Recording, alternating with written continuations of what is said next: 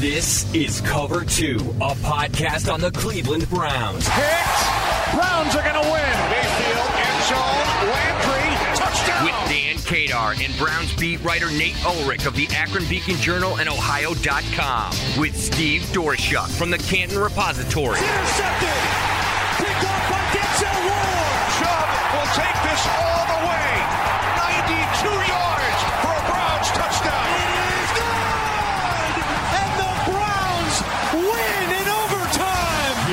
Browns fans.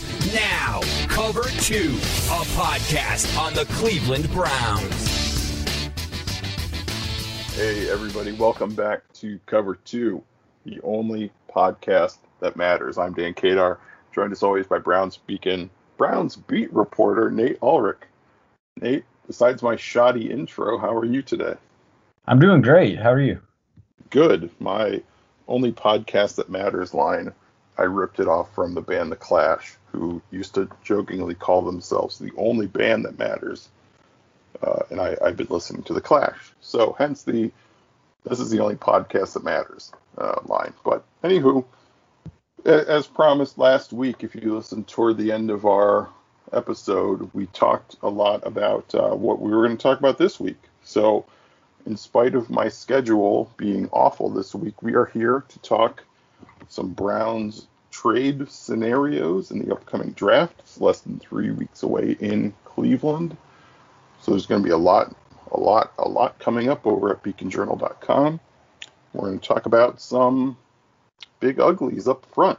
We, we talked a little bit last time about um, kind of the situation at guard for the Browns and uh, the money and Wyatt Teller and, and what what could happen down the line and why that could be a position the Browns look to target at some point. So I've come up with a few players in the middle of the draft that I'm going to bounce off Nate, see what he thinks about them potentially fitting for the Browns.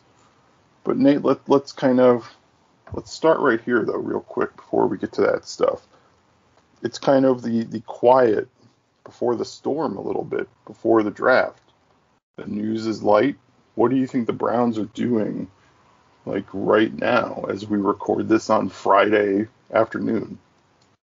I think they're locked into the draft preparation and they are locked into uh, meetings, uh, virtual meetings with countless draft prospects and count, you know, countless meetings with each other, uh, coaching staff, player pers- personnel department, um, analytic, analytics and research, all overseen by you know Andrew Berry and Paul DePodesta, Kevin Stefanski. I think that's what's going on. You know, not to say that you know they might not that, they couldn't dabble in in some you know leftover uh, free agency, but I think it's full speed ahead on the draft here, closing in on it, and that's just kind of the time of year. So I think that's what they're locked in on right now. We have not heard from folks from the Browns since their last free agent signing.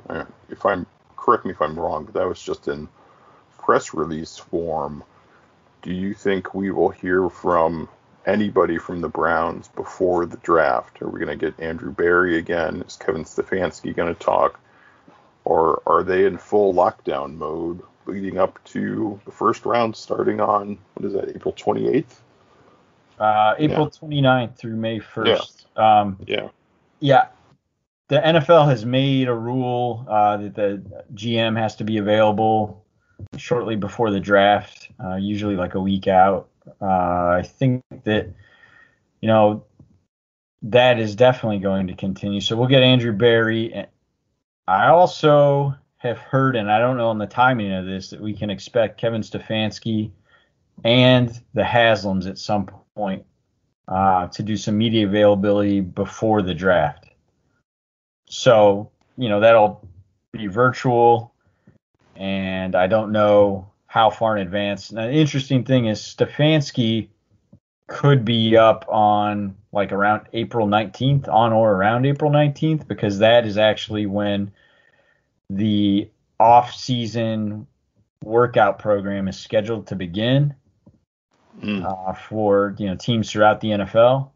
So you know typically that's a time to roll out your head coach to s- some media availability. So he could do something in connection with that date uh, on the NFL calendar. What's TBD is what that off-season workout program looks like at the beginning and and really throughout. the NFLPA, spearheaded by Union President J.C. Tretter, does not want it to be all in person and wants more of a virtual off-season program like they had last year when they had to make all those adjustments because of the pandemic. So we'll kind of see where that settles here, you know, in the near future. But um, whether they're talking to their players in Zoom meetings or they're going to be having a bunch of guys show up to Berea to to do you know lifting and conditioning. Um, there is that date of April 19th, so I could see Stefanski kind of uh, commemorating it with a Zoom. You know, I got to be honest with you. In in the past, I I never really like hearing from owners that much. I, I think that a lot of them do it for vanity. But I got to tell you, man, I I'm really fascinated to hear uh, what you all have to ask the Haslams and what they have to say, because I I like Kevin Stefanski and Andrew Berry a lot, but they are experts at kind of dodging questions a little bit, which is part of their job, sure. So I, I'm really fascinated, man, to see like if, if the contract stuff, particularly for Baker Mayfield, gets asked to the Haslams. You know, so that to me that that's the one I'm actually looking forward to the most. If you guys get them. Um, Yeah, well, we should, and the reason why, Dan, is because normally I go to the owners' meetings every year, whether it's in Florida or Arizona. They rotate it. There was no owners' meeting uh, in person this year. It was a, a virtual thing, and that's when they, you know, a week or two ago voted to approve that 17 game regular season schedule that we all knew was coming. hmm But normally that would have been in person, and you know, I would have been able to sit down along with some other Browns beat writers who made the trip with the Haslams, and you know, probably you know, um, Paul DePodesta, Andrew Berry, and definitely Kevin Stefanski. They do a coaches breakfast every year at the owners' meetings, and that that's like an hour long sit down session with the coach.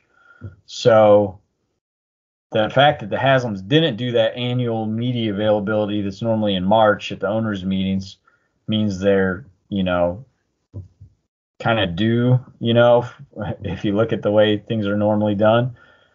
And plus, you know, the Browns had a huge hand in getting the draft to come to Cleveland, so I'm sure they want to talk about that as well. Yeah, that that's a great point. And I always forget about that too. Maybe because I'm still acting as a shut-in, in spite the fact that I've gotten dose one so far of the vaccine. I'm I'm not super excited about the draft being, you know, 45 minutes from where I live. But be that as it may, it, it is coming up, like Nate said, April 29th in Cleveland. There's going to be a ton of, of coverage of that from us. Uh, we have some stuff up now over at beaconjournal.com. excuse me. Craig Webb wrote up a thing about the draft being in Cleveland and preparations being made, so check that out. But the Browns right now, Nate, they are picking number 26 overall after their, their best season in a really long time. The catch there is obviously who's going to be available at 26. Now, we've kind of identified it seems likely that that pick should be a defensive player. And it seems most likely it should probably either be a pass rusher or a cornerback. And those are kind of premium positions. And of course, everything will depend on if anything happens in the lead up to the draft. You know, we, we touched and Clowney in the past and stuff like that. So, it, of course, it depends on what happens in the next few weeks, but those two positions, corner and pass rusher, are extremely high on the totem pole of positional importance in the NFL right now. And so the, the Browns are in a tough spot in that there's going to be 25 picks before them. So Nate, I have a I have an idea, and no one was talking about this when I came up with it, and now more people are, which is very annoying for me. but that's the way it goes. I, it it is. Um, I think I think we might be in store for a Browns trade up. Now, obviously, I know nothing. I'm not the one who covers the team. Uh, I'm just some guy. However, I think if there's a time for the Browns to trade up in the in the first round, it is this year. Now, before I get into the particulars of that, what what are your thoughts on a possible trade up for this franchise? Well, I think the reason why it's talked about and why it is a good idea to kick around is because they have nine picks. They have two in the third round, two in the fourth round, and then a pick in, in the other five rounds. So this is a team now that has a really talented roster, and it's hard for a lot of people close to the team, including myself, to imagine nine rookies making the final roster. So you, you would figure that because of that, it's it just it's hard to envision them making nine picks. So if you trade up, you get a little more quality than quantity as long as your evaluations are spot on. That's why I think it makes sense. Just on that surface kind of, you know, really basic idea that where the roster is, how many picks they have, those things don't seem to be, you know, necessarily compatible. So I think that's why we could see a trade up. Now, my reaction to the talk of it being in the first round is I think it's more likely that they stay at 26 than trade up I think that trading up in, you know, later rounds probably makes more sense just because you're probably going to have, you know, more cost, you know, to move up in the first round, not only from a compensation standpoint, but then you're moving yourself up on the rookie wage scale. And the Browns just, you know, not that they couldn't afford to pay a first round pick a little bit more uh, if they moved up, you know, whatever, 10 spots. I'm just throwing out random number here, but I don't know. I just think that's a consideration, kind of where they are with the cap and some of the extensions that they'll probably be talking about with player players and agents this offseason that we've chronicled many times before on on this pod. so I want to hear your theory though, Dan. Okay. Well, I think that's a great point with the money part of it that I, I did not consider, even though, as anybody who's listened to these podcasts, like you said, we, we have covered the money stuff extensively. Um, and it, if anybody's missed those, go check them out on iTunes. They're all there. Ding ding. There, there's my plug for the week. But um, I I've kind of come up with some some instances of trades that the Browns could do that are similar that have happened recently and and why exactly the Browns may want to trade up. So that's right. I actually took notes for for this week's podcast, which I don't know if you listeners know this. I generally don't have notes. Um, I know that's hard to believe based, based on the, the opinions I share on here, but um, here's I, I think it makes sense to go up from 26 to go get one of those corners or pass rushes that you want. And here's here's kind of what similar moves have cost recently. In 2019, there were two first round trades in the the range in which the Browns are at at 26. One of them was the Green Bay Packers. They moved up from the 30th pick all the way up to 21 uh, with Seattle, and all they had to the Packers gave up 30 overall, 114 and 118, which are two fourth round picks to move up from 30 to 21. That to me is that's good value for the Packers. Um, the other one that year, and this is why I'm on it a little bit more.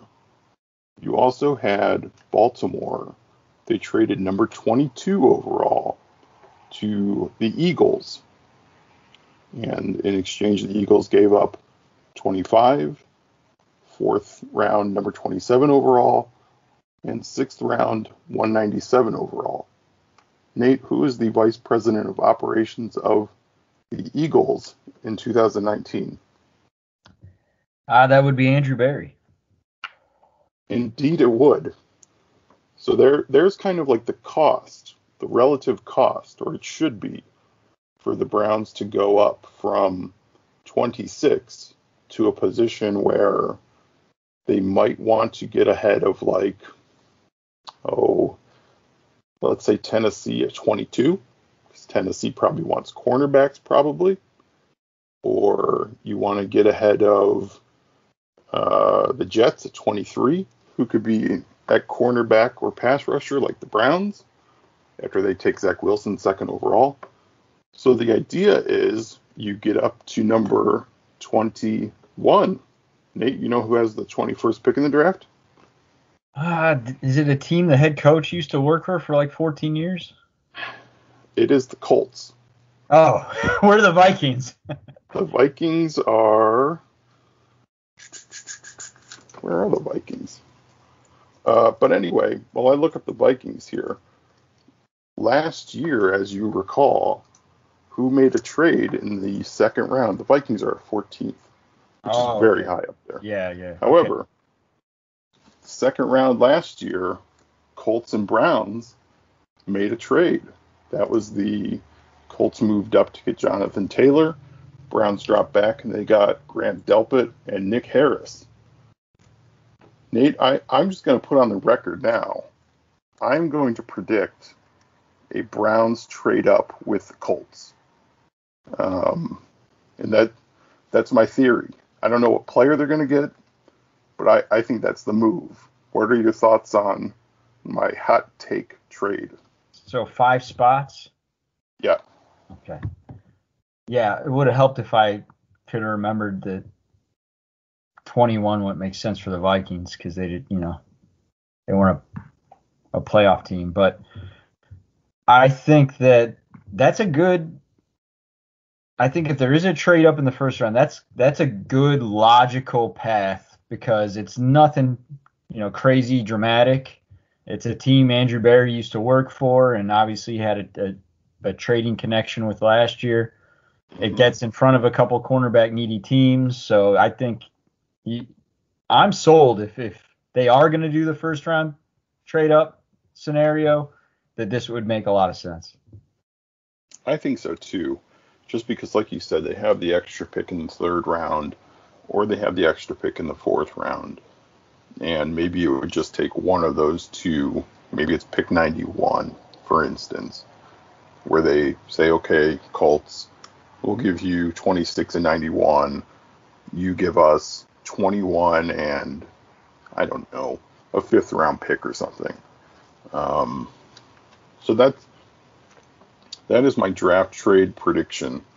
Uh, Nate, any other trade trade thoughts before we switch subjects real quick quick? 'Cause I know you got to get out of here actually pretty soon. Yeah, well, actually, I did want to ask you something about the idea of staying at 26. Sure.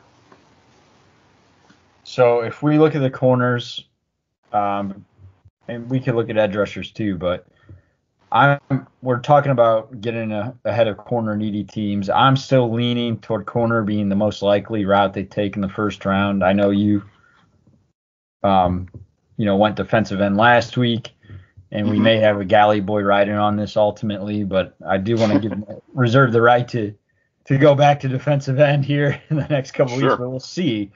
But Mhm. Patrick Surtain, no chance he gets to 26, correct? Absolutely no chance.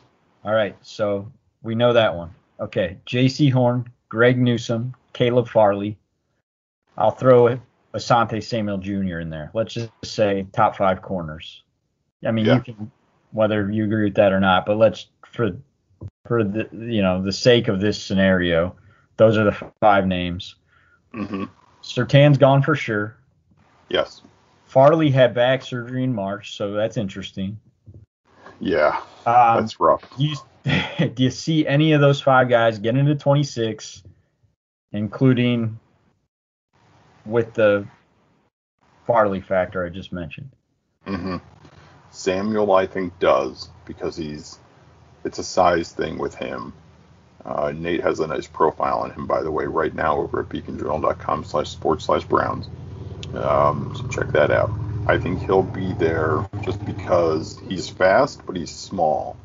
Um, Farley, man, you hate to say it, but every year, don't you see in the draft guys plummet because of late injury stuff that pops up? And you just got to wonder if that's going to be him this year. So uh, I think I think he'll be there. I do not think Jaycee Horn will be there. He's really good, by the way. I, I don't know if you've watched him or anybody has that much, but uh, he's very good. And Greg Newsome, who a lot of us kind of honed in on him being possibly the guy for the Browns at 26 with the Farley stuff. I think he's a toss up now. I, I think he might be one of the guys that you trade up for. You know, Surtain is potentially a top 10 pick. Horn is likely a top 15 pick, I think. So then that kind of leaves Newsome as the one where you say, hey, if we really want a cornerback, do we have to go trade up for this guy? And with the Farley stuff, I think the answer to that is yes. Would you take Farley if he's there at 26? Is he so good? You, I mean, we don't. It's kind of unfair, right, to ask anybody in our position because we don't know the details of the injury or the surgery and whether that's going to be a, you know, a long-term issue or whether, you know, there's a high likelihood that it won't. So, given that this is unfair, would you take Farley at 26 if he's there? Here, that that's a tough sell just because in addition to this late back surgery news, he sat out last season, um, which I completely respect. However, that is going to ding some guys in the draft. I feel uh, so. You he has that kind of going against him a little bit. He hasn't been a cornerback for a very long time. I think he's only played what two or three years of cornerback. So he's he's extremely talented and he has amazing size and he's a good athlete, but he's really raw. And then you add in again the back stuff for the Browns where they're coming off a season where you didn't have Grant Delpit, you didn't have Greedy Williams because of injury stuff. And so do you want to risk it on an injury guy um, at a time where you're right there to, to compete uh, for potentially the Super Bowl. So I, I, think for some teams that are around the Browns, maybe, I, I think you can sell that a little better. But I, I think for the Browns, I, I think that's tough. I, I just think that's tough to ask. Um, but who knows? He's he's so talented is the thing. But but the, the combination of factors kind of going against him in a situation the Browns are in, that that makes it tough to me. What what do you think about that? I agree because you you nailed it with the the Grant Delpit injury, but also I, I would just add Denzel Ward. I mean Denzel Ward misses about four games a year on average, um, and you know I, I just think that you add another corner uh, with with a an investment that's as big as a first round pick to a room with a lot of injury concerns and questions already, I don't know. It, it's it's pretty risky. So what I really like about the guys who might be available there, Asante Samuel, it's really interesting. He only missed one game in college uh, in his three years at Florida State, and then he opted out of the final game this past season. He declared for the draft. Mm-hmm. So he had he had that durability. Um, the thing is, it, when we talk about these five guys, he's the only one who isn't six foot or taller. And you mentioned his size earlier. He's about the same size as Denzel Ward. I think ideally you would want one of the bigger guys. And I think, you know, that probably had something to do with John Dorsey picking Greedy Williams. He does give them a bigger corner to pair with Denzel Ward. In a league about matchups, I think that matters. You know, I don't think I can rule out Asante Samuel because he's about the same size as Denzel Ward, but I think it is something to think about or something to, worth considering. So yeah, I don't know, man. I, I I'm on this Greg Newsome train here. Uh, there's a lot to like about him, and you know, I know he did miss three games. Uh, each of the past two seasons, the injury he, he did miss eight games in in 2018. Uh, he does have an injury history too. Uh, but you know, I don't know. There's a lot to like about him and and and the size and I I, just uh, I don't know. It's I'm I'm leaning corner, but man, maybe I was smart to hold off on that galley boy because it it might take a trade up. I don't know. Yeah. Uh, I do want to ask you about two edge guys real quick. Absolutely. Before we move on to to our sexy O line talk. That's and right. The two guys I want to ask you about are Azeez Ojulari mm-hmm. from Georgia. Mm-hmm. And I have a story on him and the Georgia Georgia cornerbacks on Monday because I think those Georgia cornerbacks are very interesting. If the Browns don't go corner in the first round, we're talking about some of the issues with corner in the first round now. You know, Eric Stokes, Tyson Campbell, could you get one of them at 59 overall in the second round or trade up for one of them in the second round? If you don't do the trade up in the first round and you got you know some some ammo with that extra third round extra fourth round pick i think that could make some sense. But ojulari and then the other guy um, is joe tryon from washington. Uh, what do you think each of those guys I, have seen both of them as first rounders. I've seen both of them not in the first round. I've seen both of them linked to the Browns, and both of them, to me, there isn't like clear cut definitive scheme fit. So, what do you think? Well, I, I think that's absolutely true with Ojulari. Uh, to me, he's kind of the a stand up edge rusher kind of player uh, he's he's really athletic. Um, you know, the, the best thing about Myles Garrett as a pass rusher is if you watch his ankles around the edge, it, I don't know how a human ankle can bend that way. And that, that, that and his speed is how he gets around the corner so fast. You know, the bend, the dip, whatever you want to call it. Ojulari is, is you know, he's probably the closest thing to that in this draft in terms of the ability to get around the edge. Um, he obviously he's not as as big as Myles, and no one is, but um, I think he might be a guy you would have to trade up for to get. I mean, his arms are really long. He had a great 40 time at his pro day. Um, he's the whole package really. As a pass rusher, he's just okay as a as a run stopper, but obviously that's that's not why you're drafting him.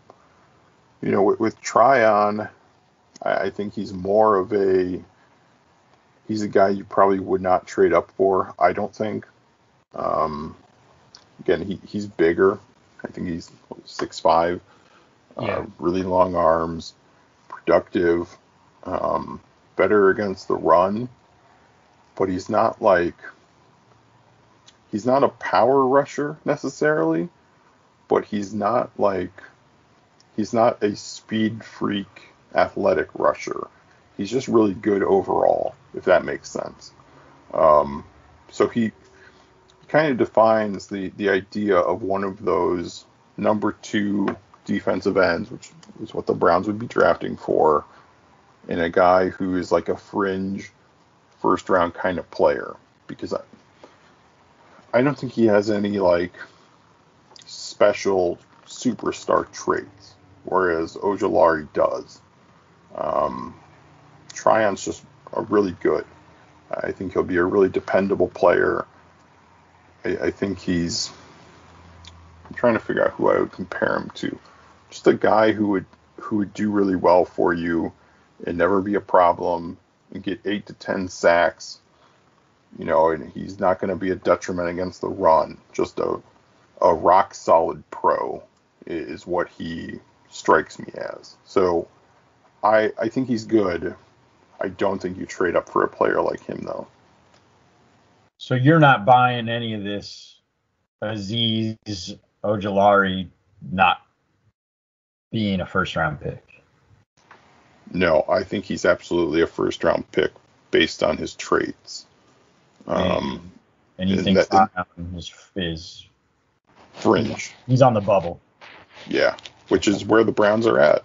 You know, right. so you, you could see it happen for sure. I think he's a guy that has not gotten a lot of talk for the Browns for some reason. Um, but there, there's there's a lot to like there. He's to me he's just not like a super high upside kind of player for whatever reason. You know the, the, the lack of special traits type of thing. So um, do you have an ideal defensive end who's realistically there at 26 for the Browns and an ideal trade up target for them? Well, that that's the tough thing. I really like Kwity Paye. Yeah. From Paye rather from from Michigan. I think he's the best pass rusher in the draft. But I, I think Ojulari could get drafted before him just because of athleticism type stuff and burst and explosion and bend and the reasons players get overdrafted sometimes a little bit. And I, I think he's good, but I think Paye is a more natural 4-3 defensive end. And you know, if if Ojulari goes higher, Paye could drop a little, and that could be a guy the Browns move up for.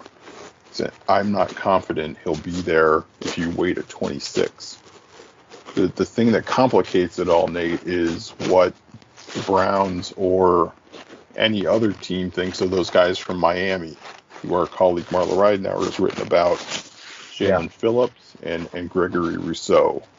Um, those guys are very tough evaluations for for multiple different reasons. So it, it, it's hard to say what the Browns think of those guys.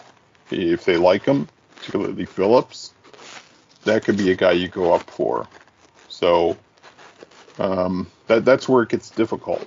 You know, I, I, think the the lack of access a little bit to pro days and, and stuff to talk to people makes getting like a feel for Phillips in particular, where he's had a injury stuff, he's had um, he's had football desire stuff, quite frankly.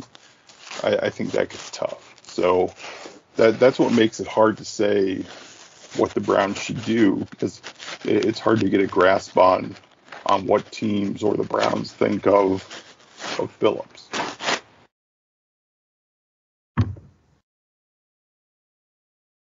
You ready for the hey, if Wyatt Teller doesn't come back, who's the heir apparent talk? Yes. Um, and that that is kind of the basis of the whole thing, right? It's a Wyatt Teller contingency plan type of thing, right? Yeah, I mean, I think so because you know people thought, like to talk about well, the Browns are going to be drafting a receiver this year because look at the contracts of Odell Beckham Jr. and Jarvis Landry, and although probably to be kept together for the 2021 season, you know, you got to plan for the future. They're not going to be together forever. And, you know, you, you got Donovan Peoples Jones, who's had a promising rookie season, but you need more kind of young guys to, to, to get ready to, to fill in a receiver down the road in future years. And that, that all makes sense. Running back, you know, you got Nick Chubb. Um, whose contract is expiring after the 2021 season. But that's not talked about because you got Kareem Hunt and you just they locked him up for a few years and most people including myself think they're going to figure out a way to continue to have a partnership with, with Nick Chubb, whether they extend him, which I think they they will try to do, mm-hmm. um, or you know franchise him. I I just don't see Nick Chubb heading out the door. But when you get to Wyatt Teller and you consider the money that's wrapped up in the offensive line already, I'm not convinced as much that he's coming back. And because it's guard, I don't think people talk about the Browns preparing for the future very much because it's just not as sexy as receiver. It's much more fun and, uh, you know, headline worthy to talk about receivers, you know, for most people. But I do think that they could very much plan for the future at guard in this draft the way they planned for center last year by picking Nick Harris in the fifth round, even though they hadn't established one of the best in the league, J.C. Tretter, as their starter. So yeah, that's a long way of saying I think this is about Wyatt Teller and what if they don't get something done with him. I I think you're spot on, especially with Chubb part of that equation. I, I kind of think that what happens with Chubb is going to dictate a little bit what happens with Teller, because at some point financially there there might be an odd man out, and I, I don't think the Browns will let it be Nick Chubb. So, with, with that in mind, I have been watching some of the quote unquote big uglies uh, who play on the interior, who I think are kind of, you know, we talked about the Browns having those two third round picks. I kind of see one of those being a guard. Maybe it'll be one of the, the following players I rattle off here. You have Ben Cleveland, from Georgia who not only would I like to see a player named Cleveland on the Browns, he, this guy is a monster, Nate. He's six foot six, which is a little tall for an interior blocker, and he's 343 pounds. But you know how you've talked about how Wyatt Teller is kind of built like the mountain from Game of Thrones. Yeah. This this guy is the, the same thing he is a monster. You know, he's had problems with his health a little bit. He had some academic issues, but man, he he's really good when he's on. Uh, he, I like him a lot. I, I think he's one of my my favorite players in the draft. Honestly, you know, the one of my low key favorite players, I guess. Just a really good player. And then you have Trey Smith from Tennessee. And maybe this is where the, the Haslam thing comes into play a little bit. He was the two time Tennessee Mr. Football. Uh, he's a super blue collar, high recruit who was like inconsistent at Tennessee because that's what Tennessee is now as a as a program really. But he has all of the athletic stuff you want. He is also six foot six, so he's taller too and that comes with, you know, it, it's hard to get under defensive tackles when you're that tall. So there, there's a lot there to work with. He just needs good coaching, which the Browns have. So, in Bill Callahan. Um, and you have Deonte Brown from Alabama. So, you know, he's going to come into the NFL ready to go. He's 365 pounds. Um, he is not built as as mountain like as Ben Cleveland, let's say, but he plays like a guy who's 365 pounds. Uh, so there's him. You have Kendrick Green of Illinois, who can play guard or center. So maybe he's a little redundant with Nick Harris. He's not very big. He's 6'2, 307. So he's not. He's relatively not big, but he is a, a great mover and in the Brown system, I, I think that matters a lot. I think he's some he's a name to know. And then you have Sadarius Hutcherson of South Carolina, who is kind of the same way, athletic, needs to play stronger, that kind of stuff. So Nate, those are my those are the guys I earmarked. Do any of them really strike you as that guy sounds like a Brown? Well, I was going to ask you who's the best mover because in the, when you're running the zone, which they, which they like to run a lot, and that's so vital. Like you're naming a couple guys who are, you know, 340, 350, 360 pound range, and I just wonder about the lateral movement skills. And I know Ben Cleveland might be deceiving that way. I'm looking at his 40 time, and it's ridiculous, but I don't know about the lateral movement off the top of my head. You probably have a good feel for it. I'm just saying um, that is definitely going to be a key. That's really why they drafted Nick Harris. So scheme fit was huge. Like he's not even mm-hmm. six mm-hmm. one. I don't think. I think he's six foot and change. Um, he, you know, he's not six two. Let let me say that. he, right. He's not prototypical size, but they loved his ability to move and thought this is this is an ideal center in this particular scheme. So, you know, I don't want to just say Ben Cleveland can't do it because we talked about Mekhi Becton being just huge. Mm-hmm. You know, when we were talking about last year's draft and the tackles, yet the ability to move like someone who's usually would someone who would usually be much smaller than he is. So I, I'm all with your your research and thinking the the best fit of those guys is going to be the guy who has that lateral movement. Well, here's a little more on Hutcherson because quite frankly, and I'm sure my voice reflects it, when I get really excited talking football, I forget to breathe. So I was I was running out of breath when I got to Hutcherson, um, but he is he's a guy who's just around six four He's about 320 pounds, which is pretty close to what Wyatt Teller is.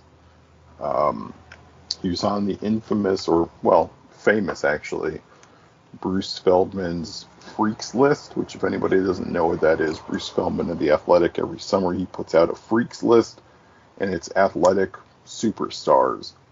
And if you're an interior blocker on that list, that's that's high praise. So he is a guy that has again all the physical stuff you want.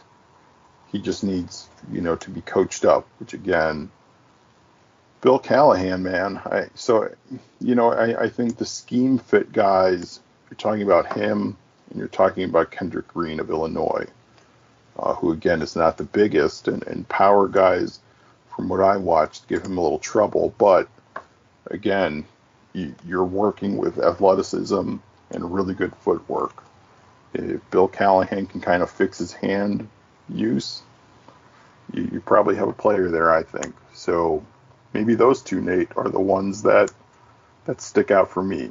And of course, since I broke those guys down, the Browns are going to draft none of them, and they're going to draft Wyatt Davis of Ohio State or Jackson Carman of Clemson. So, yeah, th- those are the kind of the guys that stick out for me. I I think that's definitely going to be one of the guys you didn't mention who they're going to pick. No, I'm just kidding. Um, no, this is why this is why it's worthwhile, you know, because you know we don't know the draft is a draft and and there's so mm-hmm. many names to talk about, but you got to look at the positions that would make sense and potential scheme fits, and and and that's, I mean, I think that's some spot on stuff, and I, I really do think that the guard is an overlooked position they're going to address in the draft. So I like your chances of getting one of these right. Mm, well, thank you very much. That's a, that's a, a true honor for me.